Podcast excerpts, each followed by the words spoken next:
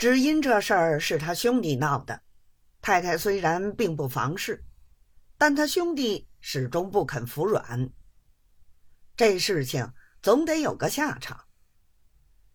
到了第二天，何藩台便上院请了两天假，推说是感冒，其实是坐在家里生气。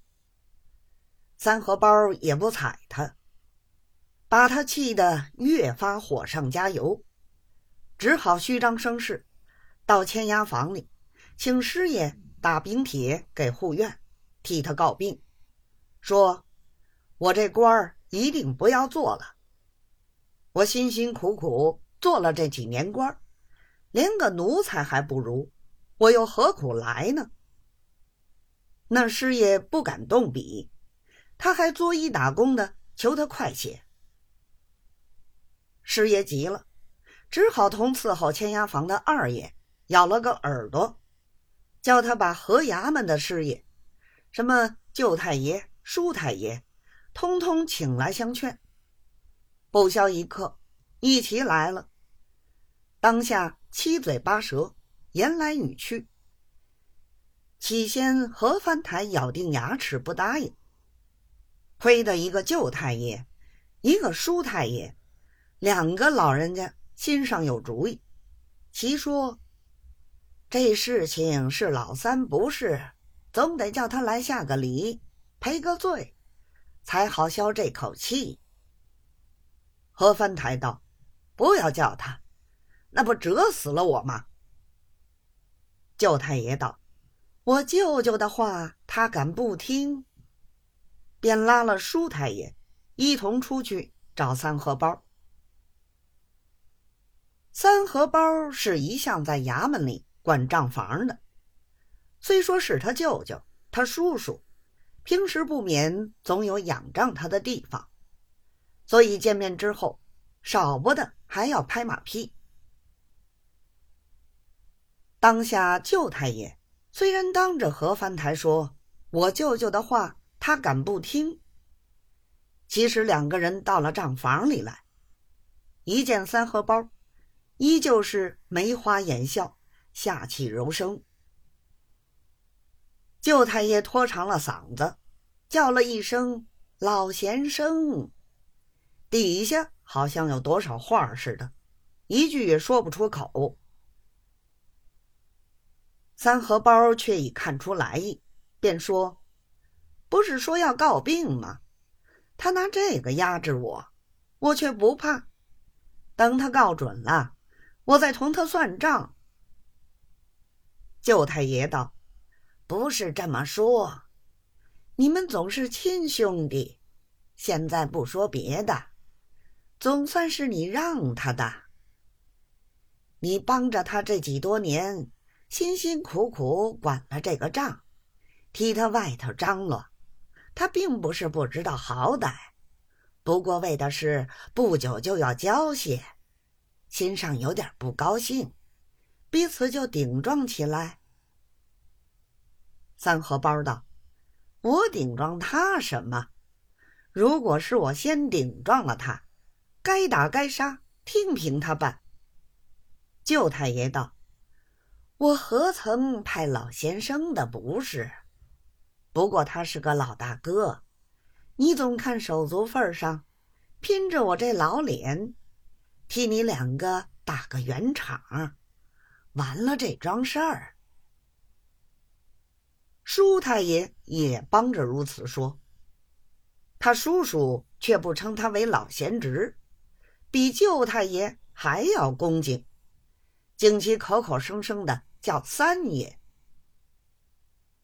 三荷包听了，心想这事儿总要有个收捧，倘若这事儿弄僵了，他的两千不必说，还有我的五百头。岂不白便宜了别人？想好主意，便对他舅舅叔叔说道：“我做事儿不要瞒人。他若是有我兄弟在心上，这桩口舌是非，原是为九江府起的。便如此这般的，把卖缺一事自头至尾说了一遍。两人齐说：‘那是我们知道的。三荷包道：“要他答应了人家两千，我就同他讲和；倘若还要摆他的臭架子，叫他把我名下应该分的家当立刻算还了给我，我立刻滚蛋。叫他从今以后也不要认我兄弟。”舅太爷道：“说哪里话来？一切事情都在娘舅身上。你说两千就是两千，我舅舅叫他只准要两千，他敢不听？”说着，便同舒太爷一边一个，拉着三荷包到签押房来。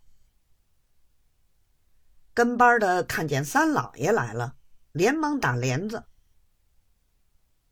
当下，舅太爷、舒太爷，一个在前，一个在后，把个三荷包夹在中间。三荷包走进房门，只见一屋子的人都站起来招呼他，独有他哥还是直挺挺的坐在椅子上不动。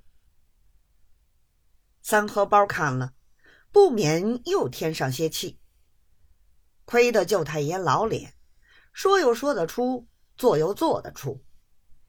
一手拉着三荷包的手，跑到何藩台面前说：“自家兄弟有什么说不了的事情？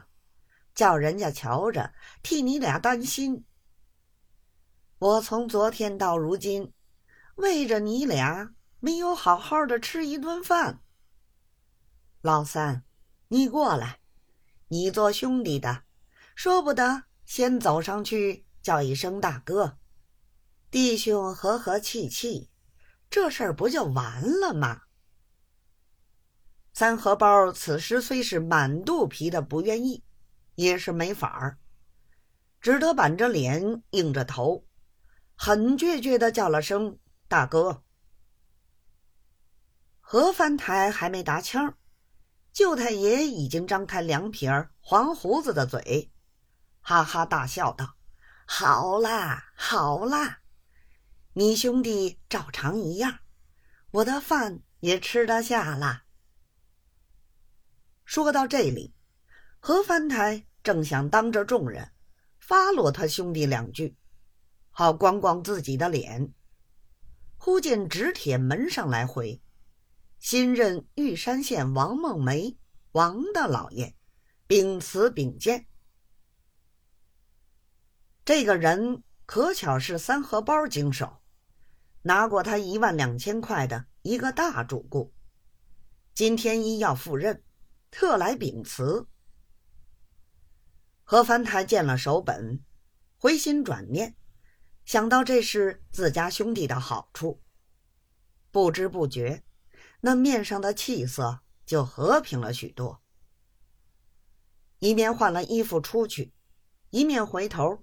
对三荷包道：“我要会客，你在这里陪陪诸位吧。”大家齐说：“好了，我们也要散了。”说着，舅太爷、叔太爷同着众位师爷一哄而散。何藩台自己出来会客。